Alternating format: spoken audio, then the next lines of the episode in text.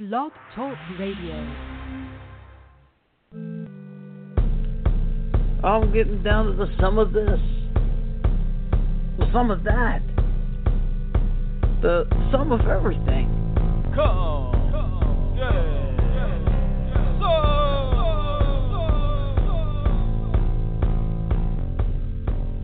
All right, day 59. Uh, day 59. Wow, 59 shows. But uh, here we are, almost a year in.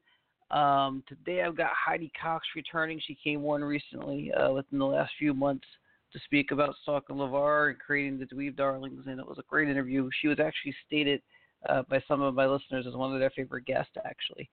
Uh, really great lady, but she also uh, mentioned in the interview that she uh, Stalking LeVar saved her life, and she was in an abusive relationship. So I figured, hey, we really didn't give that a whole lot of attention on that last show, and I think it deserves a little more focus. So we did a whole conversation, on a whole show about domestic violence, whether it be uh, abuse physically or mentally or child abuse. Uh, these are things that need to be uh, looked at, even if you're a male or a woman, which which Heidi is very particular about as well. Um, so I think you'll uh, you'll find the um, the value in this program today. So if you are somebody needs to listen to this, please listen whenever you can if you know somebody who needs to listen to this, make sure they they hear it. Uh, and if you have to think about it, it probably is something that, that you're involved in. Uh, before we get to that, I just want to say that um, I think it's amazing, really amazing. Um, but next week on this very show, uh, I'll be celebrating one year of podcasting, and I don't know how I made that happen, but I did a year of podcasts, and I've had a lot of great guests on that I'm very proud of, and I'm very proud of this program. Uh, Thursday of next week, I'll be celebrating a year of podcasting. Come get some with my very first guest, the very first interview I've ever done in my life of another human being. Uh, voice actress G.K. Bowles will be coming back. It'll be an extended edition. It's going to be kind of long because we're going to be uh, basically she's going to help me celebrate a year of podcast and we'll talk about her we'll talk about the show. Got a lot of great a lot of love will be shared with everybody having to do with this show. So make sure you tune in thursday next week for that at uh i believe it'll be 12.30 uh, p.m eastern standard time uh, at, at as usual start time.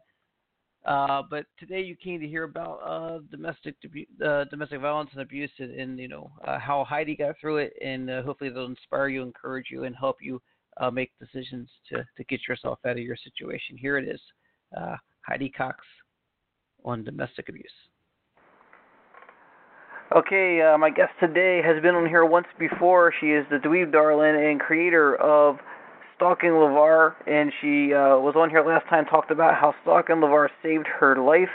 And uh, she wasn't joking. If you went back and, and read her article, which I posted on that podcast, um, it very well may have saved her life. We're going to talk about domestic and emotional abuse abuse here with uh, Heidi Cox. Welcome back to the show, Heidi. Hi, thank you. How are you doing? I'm doing good. It's really great to have you back on. Um, I, I, I might have mentioned this to you once before. I'll mention it again here. Um, I've had a lot of people on this show, and I had a lot of great guests. But um, it's so funny because we we we we are we are doing a re-record, so so this isn't really news to you. I'm not going to ask you to act, but I told you you you are, you are uh, told by my friends and listeners as one of my best guests I've had. So uh, I'm really That's glad to have really you nice, back. Though. I still can't believe that. But thank you. No problem. It's um, and I mean it. You, and I mentioned it again. I'm sorry, I didn't mean to cut you off. No, it's fine. Go ahead. No, I I, um I mentioned it again. Like uh, I've already recorded my year end show, my well my year end by a year anniversary of doing this podcast, and I recorded it with G.K. Bowles, and it was just part of the conversation. It comes up again. My best, one of my best interviews, Heidi Cox. So, Aw. so you're always welcome on the show, Heidi. Wow. Thank you so much. And then and then everybody just listening for the first time is like, who the hell is Heidi Cox? But uh, yeah. That's me. But you're awesome. You you've made a name for yourself with Stalking LeVar and the Dweeb Darlings. You're really starting to, to get things going. You've done the uh, panels at the cons for a while. Uh, but this whole thing with um, the domestic violence is a serious issue that I wanted to bridge, and I wanted to bring you in on this. You can tell I didn't know which way I wanted to say the word breach or broach, so I went with both uh, pronunciations.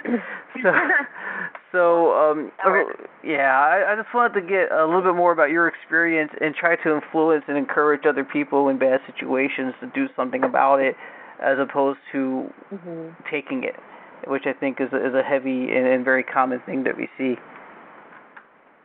Sure.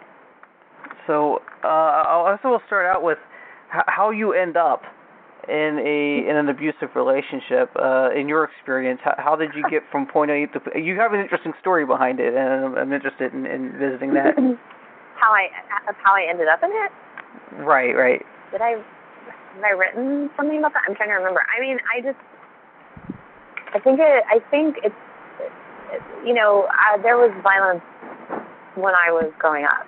You know, my my dad was violent, had some anger stuff that he was, you know, um, I don't know, navigating. I guess would be a good way to put it. And uh, it, it kind of it affects you as a child, I suppose. And and um, I've been in a couple of relationships that were not healthy. Um, the the one that I wrote about uh, in the article "How Stalking LeVar Saved My Life" was probably the most um, dangerous and violent one. But I, my, I had a fiance back in South Carolina, where I am from, who was also emotionally abusive, and you know, you just kind of you follow patterns. It's like an old wound, you know. And and when I moved out to Los Angeles, um, he, the guy that I ended up with for six years here, uh, was one of the first people I met, and I felt this this amazing connection to him. Uh, it it felt sort of intoxicating in a way, but there were red flags. I just chose to ignore them. You know. Right, because what happens is if if I believe uh I believe most times what I hear about with people that I've known have been in situations like that is it doesn't start out abusive. It doesn't start out as uh as as the the environment is going to become as time goes on. You didn't see the warning signs in the beginning. Right. And then you feel yeah, like I mean actually in hindsight in hindsight I see quite a few. Oh really? but but yeah, at the time I didn't. Yeah, like I within the first few months of of um spending time with him, I should say. Uh there were things he said to me, there were things that he did. Um some of them I I don't really want to get into, but like um one thing for example, I remember him telling me how beautiful I was over and over. But then one day we were sitting in the car and he told me about how his friend said to him that, you know, Heidi could be a 10 if she'd just lose the weight. And then he started mm. talking to me about how I needed to lose weight and how I had these big thighs and hips and that I should try to um, get rid of that because that was like, he kind of took sort of this um, guru sort of approach using like Eastern philosophy and sort of bending it in certain ways. And he told me that, uh, you know, I kept my my family history and my pain and my and my thighs, and that I should try to work those out by going to yoga and what? really working on it. Yeah, and I remember I remember when he said that to me, I thought to myself, I can't believe he's saying that to me right now. Like that's crazy, you know. And so that was definitely a warning sign. He also mentioned to me at one point before that even that he was worried that he'd become like his father and his father was violent. So that was a pretty, you know, it a red flag as well. Um, but I chose to ignore it because, you know, people, a lot of people who end up in situations like that, they have a tendency to want to believe the best in people. And, you know, when you feel a connection with someone, you want to really try to explore that and see what it's about. So you almost can't tear yourself away from it. Yeah, I mean, you want to believe that the best over uh, the the good outweighs the bad, is what you're thinking. And this was the first hint of of mental abuse. You're saying, because that was he's twisting he's twisting yeah, things around. For sure. Mm-hmm, for sure. Yeah. Yeah, Um, I mean, So that's kind of how it started, and then I I think it just triggered this need to sort of. I was really hurt by that conversation. I remember, and there was an urge I had to just sort of walk away from it and be like, okay, I'm done. But I didn't do that. Instead, I listened to that urge that I had to um, prove myself to him and make him see that I was worthy and that I was enough um, because I guess essentially I didn't believe that I was. So if he, if I could convince him that I was, then that would mean that I was enough, instead of just loving myself and knowing that I was already enough. And you know, and just sort of it became kind of this obsession of mine to to be in his life. You just said something that, that, that we can revisit down the down the line a little bit, but what you said right there was perfect. Was instead of uh, caring for yourself and loving yourself and, and being okay with who you are. Right. And that's that's where yeah. LeVar came in. The whole process of you uh, working your way out of yeah. being beholden to him.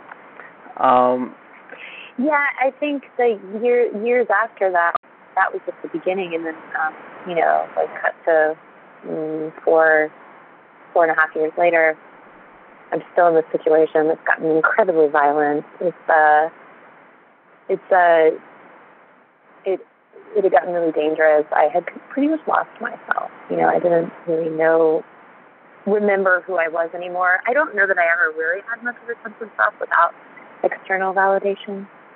Um, so there were times that I did try to leave and split, we would split up and, and I remember I would just feel empty and um, sluggish and miserable and sad and I had a whole life that I could live but I kept wanting to just go back and check in with him. Maybe it'll be different. Maybe he'll maybe he'll miss me enough now and hmm. um at some point there was um at some point there was this uh my mind got into this place where it was just like, what am I doing? I'm spending all of my time obsessing about this. And I'm, I came out here to, to be involved in the entertainment industry and to create and to be an actress. And I wasn't doing that at all. And he would constantly remind me that as well, even though he was always sort of taking up my time for his stuff. Um, he would still try to find reasons to criticize me. And um, I just remember I had this idea for um, for the web series uh, stalking LeVar, and I just thought, well, a good friend of mine from who had lived, I'd known her since we were kids, but she had lived in Chicago for years doing sketch comedy, and she had moved here, and I, I called her and I asked her if she'd be willing to to uh, help me write this series, and so we started writing it. We we wrote the first two episodes, and um, we created Dweeb Darlings, and that person is Megan Green. Um, and uh, she's still involved. She's still, I would say, she's my technically my partner. She's my uh, my Wozniak. I guess I'm the Jobs and she's the Wozniak, so she's kind of more quiet in the in the whole situation. But but that in and of itself was the thing that helped me walk away. It gave me a sense of who I was again, instead of making because I was making everything about him. All of the energy that I had, everything that I was able to cultivate, I would just give it to him and hope that he would love me. I just wanted him to love me so badly, so I would just kept giving and giving, and he just kept taking it, and you know, he didn't really. He, he would give back just enough to keep me sort of, I think, attached to him in a way. Although it was sort of this weird kind of borderline situation where it was like he'd he'd want me to go away, but not really, and he would try to kick me out, but then he'd want me to stay, and he'd need me to help him with this, and he'd think I was so beautiful, but then he'd turn around and tell me I wasn't, and that I was fat, and he would cheat on me, but he really loved me, and there was just it was just you know, and then it got violent whenever I had whenever I wanted to stand up for myself, whenever I had a backbone, whenever I really showed up for me, that was when he went on attack. That was when it got really bad. That was when it would go from telling me how pathetic I was or how horrible it was that I did this or how I was really being very selfish.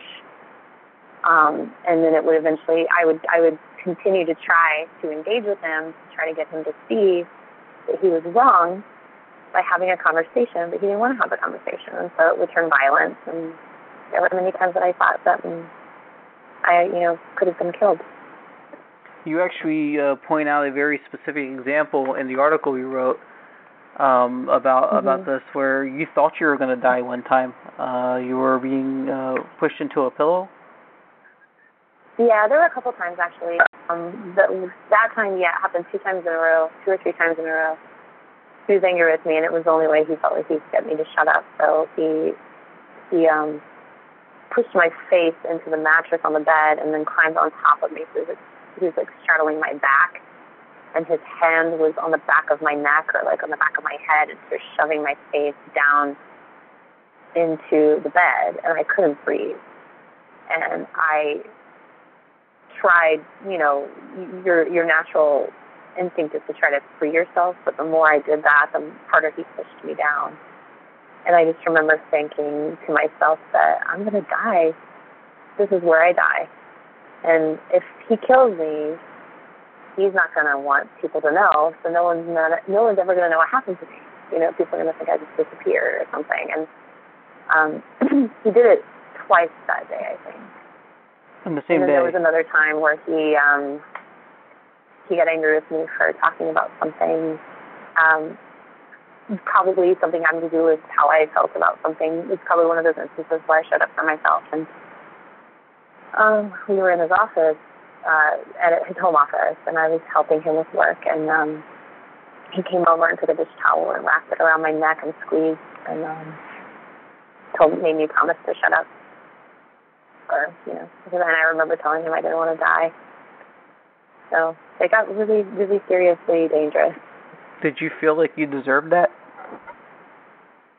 No, I, I, I knew I didn't deserve that, but what I wanted outweighed my um, ego, I guess, in some ways. I Mhm. mean, kind of hard. Egos are funny because they they come into play in in in so many different facets of our life. Because you know, part of wanting to win him over was also my ego. Right. but I was willing to sacrifice. I was willing to sacrifice who I was. I was willing to sacrifice my ego, which is who I was, in order to get this connection with him or have him see me. Because it was, it was all about abandonment and um, not dismissed. I, I just wanted someone to actually see me for who I was and love me for that person and want to be with me as that person and, and you know, uh, and um, I had invested so much. I felt this connection with him, and um, there's probably a little bit of a like stuff. I mean, well, not a little bit. There was a lot of my dad's stuff involved in that because he was also over ten years older than me, so there was that, you know. okay. And uh, he had this sort of kind of guru. Some some people in my life refer to him as a cult leader. Like he could have been, he could have easily been like a like a cult leader, you know. well, I've been covering. People, people do admire his charisma and like they, you know, he has he makes a great first impression for sure. Well, I, I I've been covering Scientology a lot. I know you have you you, you keep an opinion off of that, but uh, but uh, I've had like a uh, a licensed therapist. It's actually like a couples therapist on recently, and uh, we talked about Mhm. the comparisons. There is a lot of comparisons between what a cult leader would do, and what an abusive spouse Mhm. would do. It's the same the same mental Oh yeah. the, the same parents, mental yeah. He's a parent as well. Well, that's important, and, and we are going to talk about that because you you would link this back to your father, and the whole thing is you wanted your father, um, I imagine, more than anything, to to respect and love you, and uh, be, that that's almost like Yeah. a miss for you. And then you get this boyfriend, and you're Mhm. kind of reliving that. You're trying to make it right because it didn't work before. Maybe it'll work now. Is kind of is that kind of something? Am I close on that? Yeah. I mean, I don't think that it was that conscious. Right. Oh no. It's like this is what I'm going to do because it is. I think it's Yeah. sort of this reflex that we have, you know, and it just Mhm. It happens and it happens. I mean even after him i i chose you know another partner sort of poorly for um a, a time and he wasn't he wasn't violent but he was definitely um he emotionally unavailable and sort of neglected to show up for for something that he had um seemed so passionate to show up for. So, you know, Mm. I, I chose that person too. I mean, and, and it's sort of this pattern that you kind of see. And luckily, I, I notice when I'm making progress. um, there, there are good people in my life now, and, and I think it continues to that that number continues to grow. Yeah, Um, definitely. people that that actually love me for who I am, and you know, it's this thing that I always say. It's like surround yourself with people who already love you instead of those people that you think should love you because you don't have anything to prove. You're already valuable. You know, and the people that are worth having in your life are going to see that. Mhm. It's kind of like the whole thing, you know, because you're in acting, and you know, I'm, you know, working on that entertainment thing. And when you're in the entertainment business, people keep telling you if you have to pay for it, and they don't want you, then it's probably not good. Mm-hmm. And I think the same thing might apply in, in relationships and, and in people you bring into your life is if they don't see you for who you are, if you have to work for their attention and affection, then they probably aren't worth the effort. And that's a that's right. a fact. I think that's a fact. Um Yeah, I mean that's exhausting. yeah, Why do that to yourself? it really is. It really is. But but but we do it. you know. It's human nature. It, that's that's beyond that's beyond the pattern. That's human nature. But um we always want what we can't have. You, you know. Uh you mentioned children affected, and that's a big thing. If you look at statistics, a lot of times there's a lot of uh, uh, a lot a lot of effects on the child. Um, a child that witnesses abuse, which is a lot of children that witness abuse in homes. Um, they get affected in Mhm. multiple ways. Either they're also abused, or they grow up to be an abuser, or be abused. It's it's like Right. there's three ways they can go. They can be an abuser. They'll be prone to being abused, or um, or they're just being abused at that time, or all, all three is Right. possible too. Well, two or three. Yeah. That's uh, something like that. I mean, that. I think it's just kind of a toss up. It's uh, probably a little bit of nature and nurture involved there. You know, how, what's the what's the nature of that person, that personality, and how is the nurture affecting them? So I mean, uh, so something that's real important to me again is uh, if you go back again to where you thought you were going to die, those several occasions you described.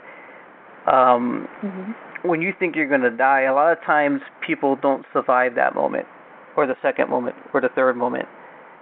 So it's almost like you probably got out just in time because you you may have already. I got really lucky. Yeah, and, and so if you're in the situation, Yeah, and, and I think go ahead. I think with I think with this with my abuser too, I, I don't think that his goal was to kill me. I think in that moment, maybe if I had stayed with him longer, he would have gotten to a point where he wanted to. I don't know, but um, his goal wasn't to kill me. His goal was to make me be quiet, to control me. That was his goal: to frighten me and control me, to be what he needed me to be. That was the goal, and that's the goal of a lot. Now, some of them, I mean, they all have different goals, they all kind of come from the same place of needing to control their quote partner. Um, some of them more than others, you know. I've I've heard stories. He, wanted, he didn't want me dead. I've heard stories, uh, several stories, like you know, real stories, uh, where the husband kills their wife, and the the way it's explained in the end when they get caught is they didn't think they would have. They didn't think that their wife was going to die. They didn't think their spouse was right. going to die. They, They were thought trying to scare them. Yeah. exactly, uh, just trying to uh, shut them up, like you said, just trying to stop what's happening, just something to keep them at bay. And uh, that whole choking thing, that whole suffocating thing. Um, hmm other than lack of any movement whatsoever, there's no sign that you went too far until you've gone too far. So it, Yeah. he didn't have to have intent for it to happen. So Right. so you did get lucky, and uh, that is a concern. I Yeah, think I I, don't ever want to excuse that I kind did. of thing. Yeah, I wasn't making. Sorry, I wasn't making an. No, I don't think you were. Just my my my point is, is that it can happen very easily because a lot of a lot of these people, especially if they're in a rage, they don't. They they do know what they're doing because they. If you think about these abusers, and it's the same thing with mine, they have a moment to pause before they act. And if you're in public with them, they won't do it. You know, um, if you're outside, if there are people around, they won't do it. So they do have the ability to pause. I remember once um, I was in the kitchen in the house that we were living in, and that kitchen had a window that was facing the street and a nice neighborhood. And people could walk by and drive by and see into the house if somebody's staring at the kitchen window or whatever. And I was standing at the kitchen window doing dishes or something, and we were fighting, and he got angry with me, and it was evening, so the light was on in there, and you can see inside. And um, before he threw me to the floor, he took the time to turn out the light first. Mm. So they they know what they're doing, but at the same time, sometimes they don't know that they're going as far as they are. So Right. and it can happen so easily. So it's important to get out if you can, which there's there has to be a way. You Yeah. have to have a plan in advance. Definitely, the plan is important. I've read that. Yeah. hmm For me, I wasn't trapped to a point where I needed a plan necessarily. I was able to be kind of pretty much on my own free will. Um, some of us continue to go back, even though we're told that we're not wanted. But that's why we go back. It's because we're not wanted. We want to feel wanted by this person. We still feel contact. We still feel connected to this person. We need that connection for some reason, where we're trying to resolve something. We're trying to prove to them that we're not pathetic, or we're not selfish, or we're not, um, you know, that we are nice, that we're a good person, and that person's going to take that and use it against us and say, "You're, you're not good. You're not a good person. You're not a kind person." Or, you know, and they'll they'll use your they'll use your friends against you. Mhm. I mean, I remember mine had had me convinced that like people didn't like me because I was socially awkward and that I couldn't have a normal conversation. Like he had me almost completely convinced that I was like that, and I would actually make jokes about it with him and be like, "Oh yeah, I'm awkward Heidi," you know, like just to kind of play along with it because that was how I was able to maintain this connection with him. And um, he had there were people in his life that would back him up, you know, and say, "Oh yeah, for sure." But like a lot, my person was a narcissist, and a lot of narcissists have like usually. I can't remember the term for it, but they usually have like someone that kind of is is like on their team that kind of like is snarky with them, and and you know eventually they have falling out with those people too at some point. But but um Accomplice. but he had a few yeah accomplice that's it yeah he had and he had a few of those. And they would back him up. I mean i, I remember a friend of his telling me yeah i shouldn't have said this or done that because then he wouldn't have put his hands on me you know and and so and then then they also just kind of go well you know your friend blah blah blah said this and you know that means this and you know they're really kind of lying to you anyway because i'm the only person that's going to tell you the truth. If somebody says something nice about you they're lying to you. But i'll tell you the truth about you, you know, stuff like that. You know, they'll they'll mess with your head. So there is that version where it's like we could walk away, but we don't because we have this insatiable need to prove our worth and our um, intent. And then there's the other the other version of, of the the victims or the abused who are trapped. They actually are trapped and really do need an advanced plan and they need a person they can call, and they need a code word, all of these things in advance. And perhaps they need to hide a phone, know, Especially if there's a kid um, so involved. that they can call the person. You know, and, and you gotta, and and um, it's it's even harder. It's and, you know, there's there's a domestic violence hotline. There's a website for them. Um, there are resources there, but the main thing is you do feel isolated, so it's hard to find a person. Even when you're choosing to go back, you feel isolated. I felt isolated. I felt isolated from my family, even like because because he had also convinced me that my family was dumb and didn't tell me the truth and didn't know what they were talking about, and uh, I was in danger of becoming just like them if I, you know, interacted with them or that they were manipulative or that they were, you know, like all these different things. And, and the truth was that that was just ridiculous hyperbole and paranoia on his part. And um, the need for control. The more they isolate you, the more they keep you away from, you know, um, friends and family, or they don't they don't attend like events with you to support you you know that that was also the case with with my partner my my abuser at the time. He really didn't come out with me with my other friends you know? Hmm. um which you know and when he did he usually did something that made people really uncomfortable. And they would want to say something to me. And then eventually like a lot of my friends just started to stay away from me because they were so hurt and sad and frustrated that they didn't know what else to do you know? And i mean it's it's like watching because I've seen it with people that I know that I care about now who are in abusive relationships, and they don't even have to be physical; they can be any type, you know, even emotional. And it's like watching someone that you love walk right into a burning building, and you try to stop them, but they can't hear you.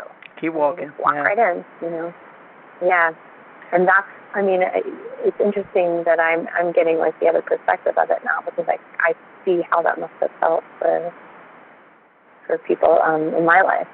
You know. Well, you never see more clearly so, than after the fact. You know, hindsight is twenty twenty. Uh, to be cliche a little bit, yeah, but for it's sure. true. But it takes a lot to get out of it. When you're under, I think the ones I don't know. Like I think the thing is is that you you get a form of Stockholm syndrome. You become mm-hmm. compassionate for your abuser. You have this compassion for them, and you you want to protect them, and you feel sorry for them. You know, because people that are like that are sad. Like they're miserable people, and you, you if you fall in love with somebody like that, you want you want to help them. You want to save them. You want to be their knight in shining armor, or their fairy godmother, or their you know. Something yeah. that their angel that just rescues them. And and the thing is, is that a lot of these people, it's just it's too you know, and and you lose yourself doing that. You completely lose yourself. Oh, it is exhausting so. for your friends too because they see that they try to help you, you don't listen, and they go, "I can't help somebody who won't well, help themselves," you know. It's it, it's like they listen. I remember I listened and I knew that I shouldn't go back, but I kept going back. I couldn't stop myself. I couldn't stop myself, and that was that was that's why I've been in therapy for like three years now because I wanted to know why. I felt this overwhelming urge to go back to a person who essentially really didn't like me and didn't treat me well, and try to make them like me and love me and treat me well. Why did I want to do that so badly? You know, and you come up with all kinds of reasons when you're in the moment. Like, you know, is it Dane Dane Cook has a really funny um, bit in his stand up. Whether or not you like Dane Cook or not, this has a lot of uh, validity. It's like there's this situation he's describing where the girl is miserable in this miserable relationship, and her friends are like, "No, you know, you should just you should go. You should just leave." And the girl replies and goes, "I can't. It's not that simple. My CDs are in his truck." You know, like you come up with reasons mhm. why you can't go. You're and invested. A lot of them are way more important. They're way bigger than like my CDs aren't in his truck. Sometimes you're married. Sometimes you're, you know, you've been in this a relationship for a really long time. In my case, I was, I've been with him for six years. You know, like I don't want to leave. I I put so much into it. I, you know, I I knew our routines. We had a life together. Like I, I wanted to help. I knew how. I kind of understood him and he was feeding me something that I thought that I needed, but really I was losing myself. And I finally, I finally figured it out, and I really think it was just different part, a different part of my personality, like like the child um, part of my personality, because that part of my personality was like, let's make a TV show. I mean, what grown up is going to say that, you know? Right. But I just decided yeah, I'm going to start creating my own content because I'm tired of waiting for people to cast me, and I don't have the energy to really hustle. But I really would love to create something with my friends, and so I did. And then it gave me a sense of self, and then I started surrounding myself with more people that were positive, who actually loved me, and I was able to slowly walk away. It took time, though. It took a while. It didn't happen all at once another thing that is a part of what you went through, what other people go through, a lot of times can be um, that part of being stuck where the only way out you feel like is suicide, or sometimes your violent partner does a murder, realizes they made a mistake, and kills themselves. It's something I've been reading a lot about um, in research for the conversation. Uh, was there a time where you thought you needed to take your own life? Sure, yeah. I felt that way a lot. I got to a point where I felt like no one loved me and um, I was worthless. And I was so unhappy and so miserable. And I, it felt like the only way out was to take that pain away. And that was the only way to take it away. But I never went as far as to have like a plan or it right. was more for me because it kind of sounds sort of like a weird catch 22 sort of um statement to make, but I wasn't, quote, brave enough to do it, if that makes sense. Like, no, not does, that I yeah. think suicide is necessarily brave, but like, it's a scary thing. You you have to really mean it. And and I I at times sometimes I would wish that I would go to sleep and not wake up, stuff like that. You know. You know. Yeah. It was really hard. A, a silly thought about that is I would feel the thing that would make me want to kill myself more is if I failed, if I did it and failed, because then then you got to live with that, you know. And um, but I'll tell you, uh, failure. That must be like a guy thing. I don't know, but the the thing with it is, uh, it's so funny because I say funny a lot. I say it's another interview. I say funny a lot. I don't mean funny. I mean it's interesting. It's unique. It's And funny the- and interesting. Yeah. It's it's not funny at all actually, but I have a friend uh who does Dead X Radio who uh who went through this whole thing, the suicide period, not the the physical and emotional abuse, the spousal abuse, uh domestic abuse, but the, a lot of the feelings you go through, a lot of the emotions, a lot of the right you get in, it sounds similar to just someone who's just so Mhm. depressed that they're suicidal. And there's a lot of there's oh, a lot of well, parallels I mean, you, there. If you're a victim of abuse, you're definitely depressed. I would say. And what you're still stuck. we, we, we did we did a show and talked about it. He's got an article he put out about how to deal with depression. And one of the things he says, like the first thing on this list, the three things he put together that worked for him, was find what your passion is. And if your passion is uh that your girlfriend didn't leave you and cheat on you, which was his case, or in your case could be if your passion was that your boyfriend wouldn't hate you and beat on you and and, and be emotionally abusive. Think about what was your passion Mhm. before you were in that situation and go to that and then that's what you did. You went and you started a TV show because that's something that uh you probably would have wanted to do and you've been holding off because of your situation. Well, I was told that I didn't have a lot of talent too. Mhm. So it was just all of that. You know, if someone pushes you down, you just start to believe it. You know, and it makes you not want to try. it's like it makes you want to prove yourself in one way, but at the same time, it makes you not want to try. It's such a weird existence, and it's so confusing. And I remember not knowing, like the next relationship I was in after that, I didn't know which way was up, and I was like, I wonder if it's okay for me to need this from my boyfriend or like I, I don't even know what what I need like like is this unusual? Am I extra sensitive? I mean I know I'm extra sensitive, but like is this like an unreasonable request or you know, and and then you get in your head about about stuff and, and you're just like, I don't know, I don't know, I don't know. I don't know what to do. And I don't know you know, and I think it's just more about just really being patient with yourself and giving it time to reveal like you know who you who are you like who am i what do my favorite color is blue you know you can start there Did your therapist actually do that with you, like in the show? Did were you asked about color? no that was something that oh no that was a whole other thing my no i just that was that was one way i started to try to find myself was to think about what do i like you know That's and, uh, cool. the therapist, the color thing, that that episode, that was sort of based on. Actually, the actor kind of gave me the idea when I was talking to him about having him on an episode, and he was like, "It would be funny if if uh you're talking to me and I just randomly ask you what color you prefer."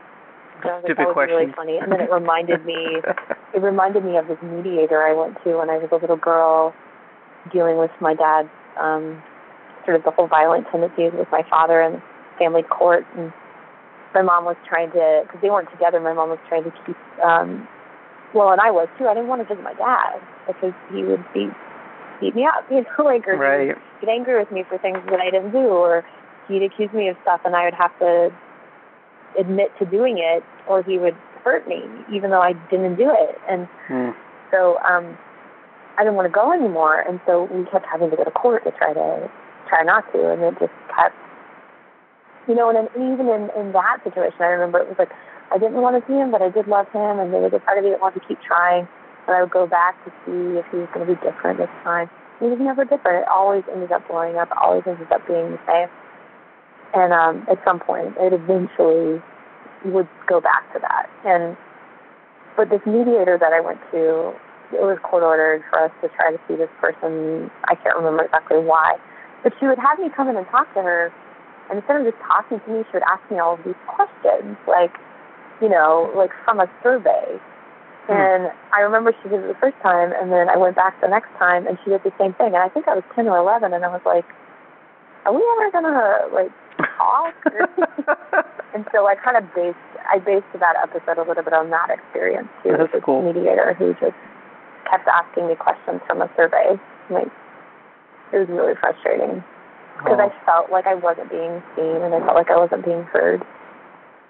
You know, and and I to this day that's something that I that I struggle with. It's, it's a big thing. We all just want to be acknowledged and seen, and you know, Well, for people to some tell people me, want to try to erase us from their lives because they can't.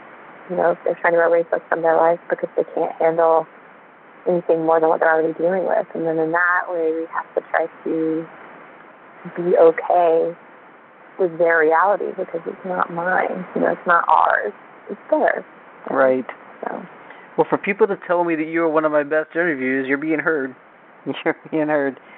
Um, that's lovely. I'm glad I'm, I'm glad you're on here, and I really hope there's people who need to hear this listening because they're hearing somebody again, like you stated, that's from both sides of it, who who's seen it all and experienced it all.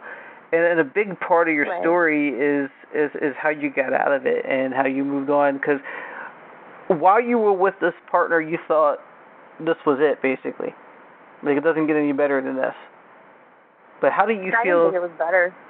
Either that or I just felt this uncontrollable urge to stay in the situation. Like it was just this. I knew that I probably, I knew that I wanted to be treated better, but I just hoped that he would do it.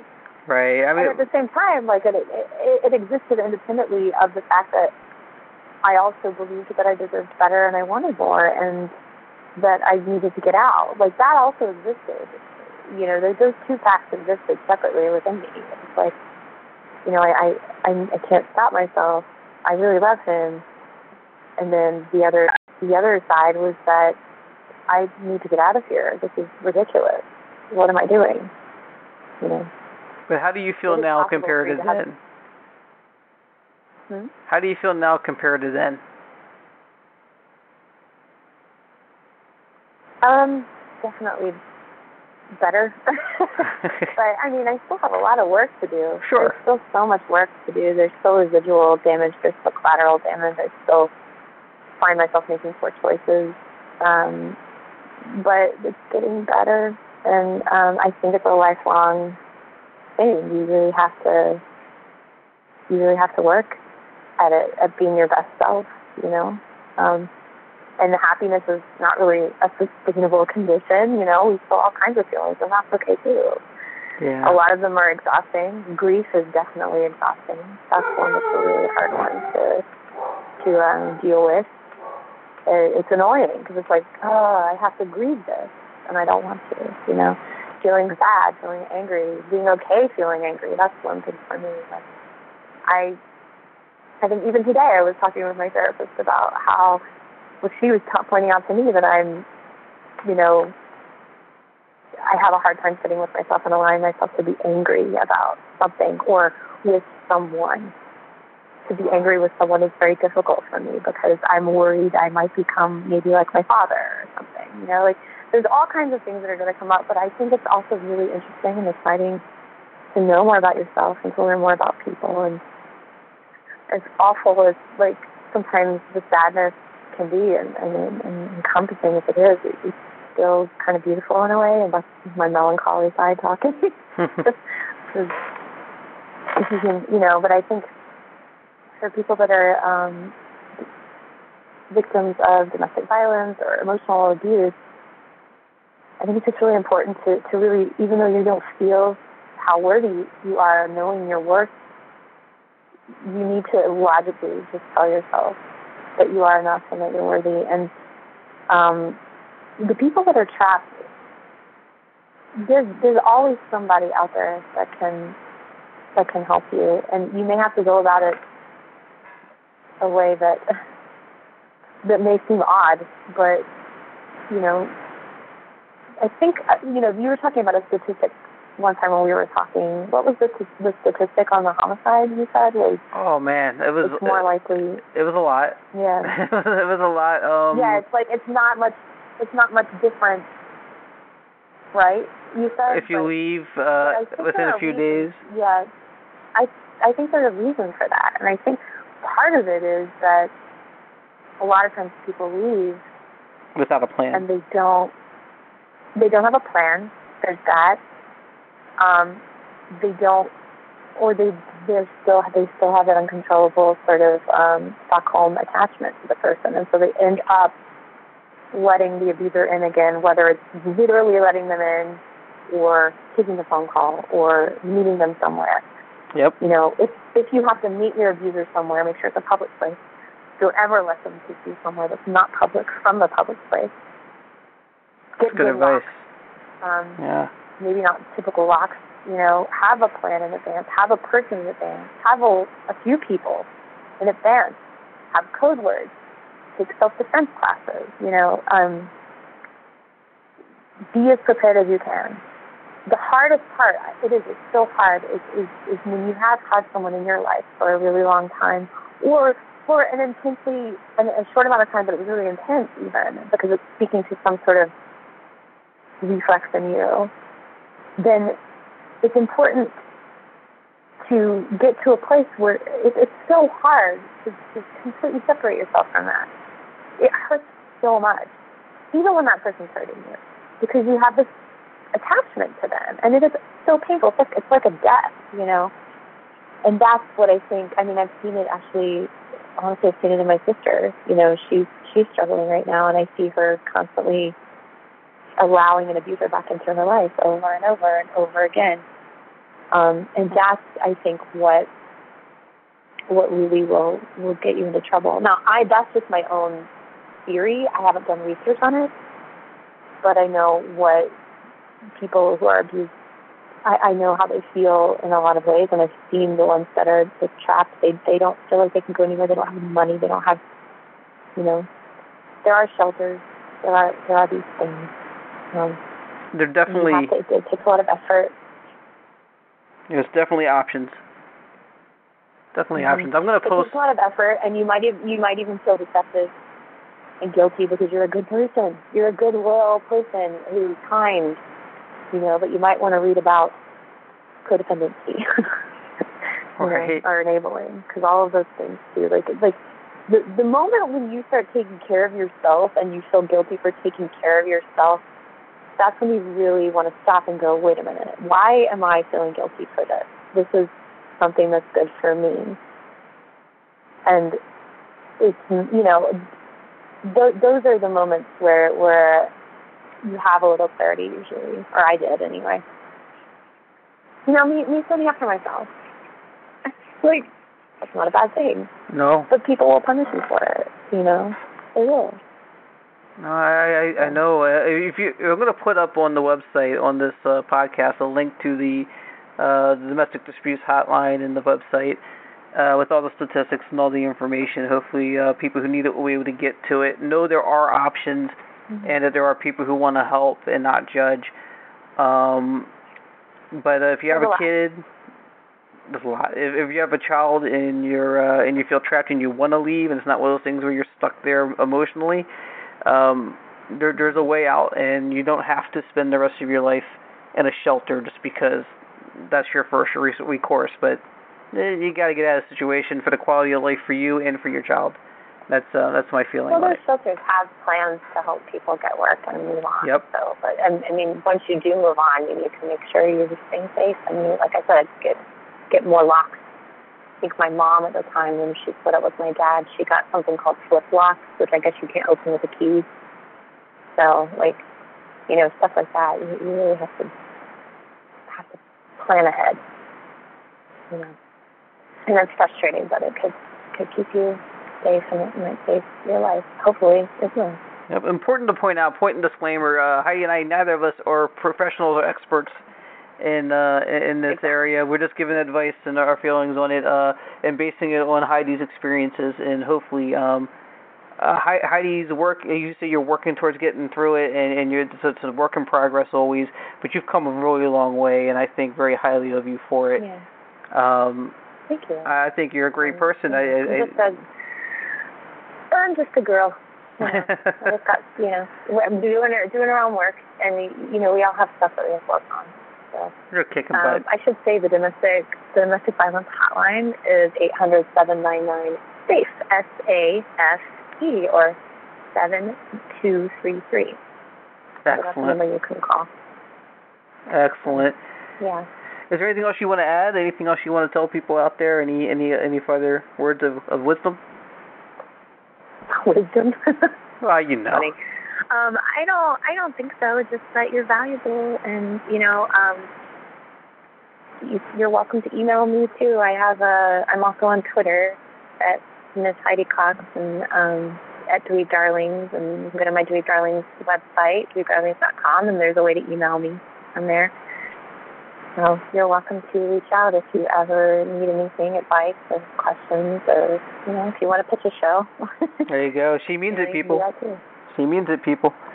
uh, I really, I really do think highly of you. I'm really glad that you that you moved on from that situation and that you were able to create the show and the and the uh, you know and the company you created for making these these shows and that you've come a long way. I mm-hmm. mean, uh, I I if I didn't know your past, I wouldn't know your past. You know what I mean? I would think uh uh one of the best adjusted people out there. You're welcome. Uh, I really mean it, and thank you for coming on There's doing no, this. Yeah. There's no way to know people's stories just by looking at them, you know. So everyone has a story, and uh, you know that's just mine. But thank you. That's very sweet. No problem. It's not. It can't be ever ever be easy to talk about this. I know you've talked about it before, but uh, again, I really appreciate it, and I really hope people uh, got something out of this. It's it's been great talking to you again. Me too. Yeah, it's uh, been it's been really good talking to you too. All right, I'll have you on again soon. I really do appreciate it, Heidi. You take care. You too. Alright, so that was the awesome Heidi Cox. Really appreciate her doing that. Like I said on the interview, uh, can't be easy to talk about. Uh, can't thank her enough for uh, giving up her time, and hopefully, again, as I said in the interview, uh, somebody got something out of that. Tomorrow on the show, tomorrow is my extra special Scientology edition on Friday. Uh, it's at 12:30, about a half hour earlier. I'm going to need more time tomorrow. Tomorrow, I have a special guest coming back. It's been on before uh, for a short bit. We'll talk for like 20 minutes. And then uh, I have the interview, uh, part one of my interview with Tony Ortega, the authority on the subject of Scientology, I feel. And I'm also going to be um, uh, talking about Lori Hodgson and her uh, and her son and daughter, who she had uh, written some letters to. Who knows if you've ever seen them, uh, but they will be read on the air tomorrow, as I promised, uh, per a conversation I've had with Lori on uh, via email. So uh, there's a lot to cover tomorrow, and I think it's a great show, and I hope you all make it for that. And of course, next week, the year anniversary celebration with GK Bowles of Come Get Sum. Make sure you're here for that. Uh, lots of love to be spread around, as I said earlier. Until then, until tomorrow, uh, that about sums it up. Take care, everybody. I'm getting down to the sum of this, the sum of that the sum of everything. Come, come, yeah.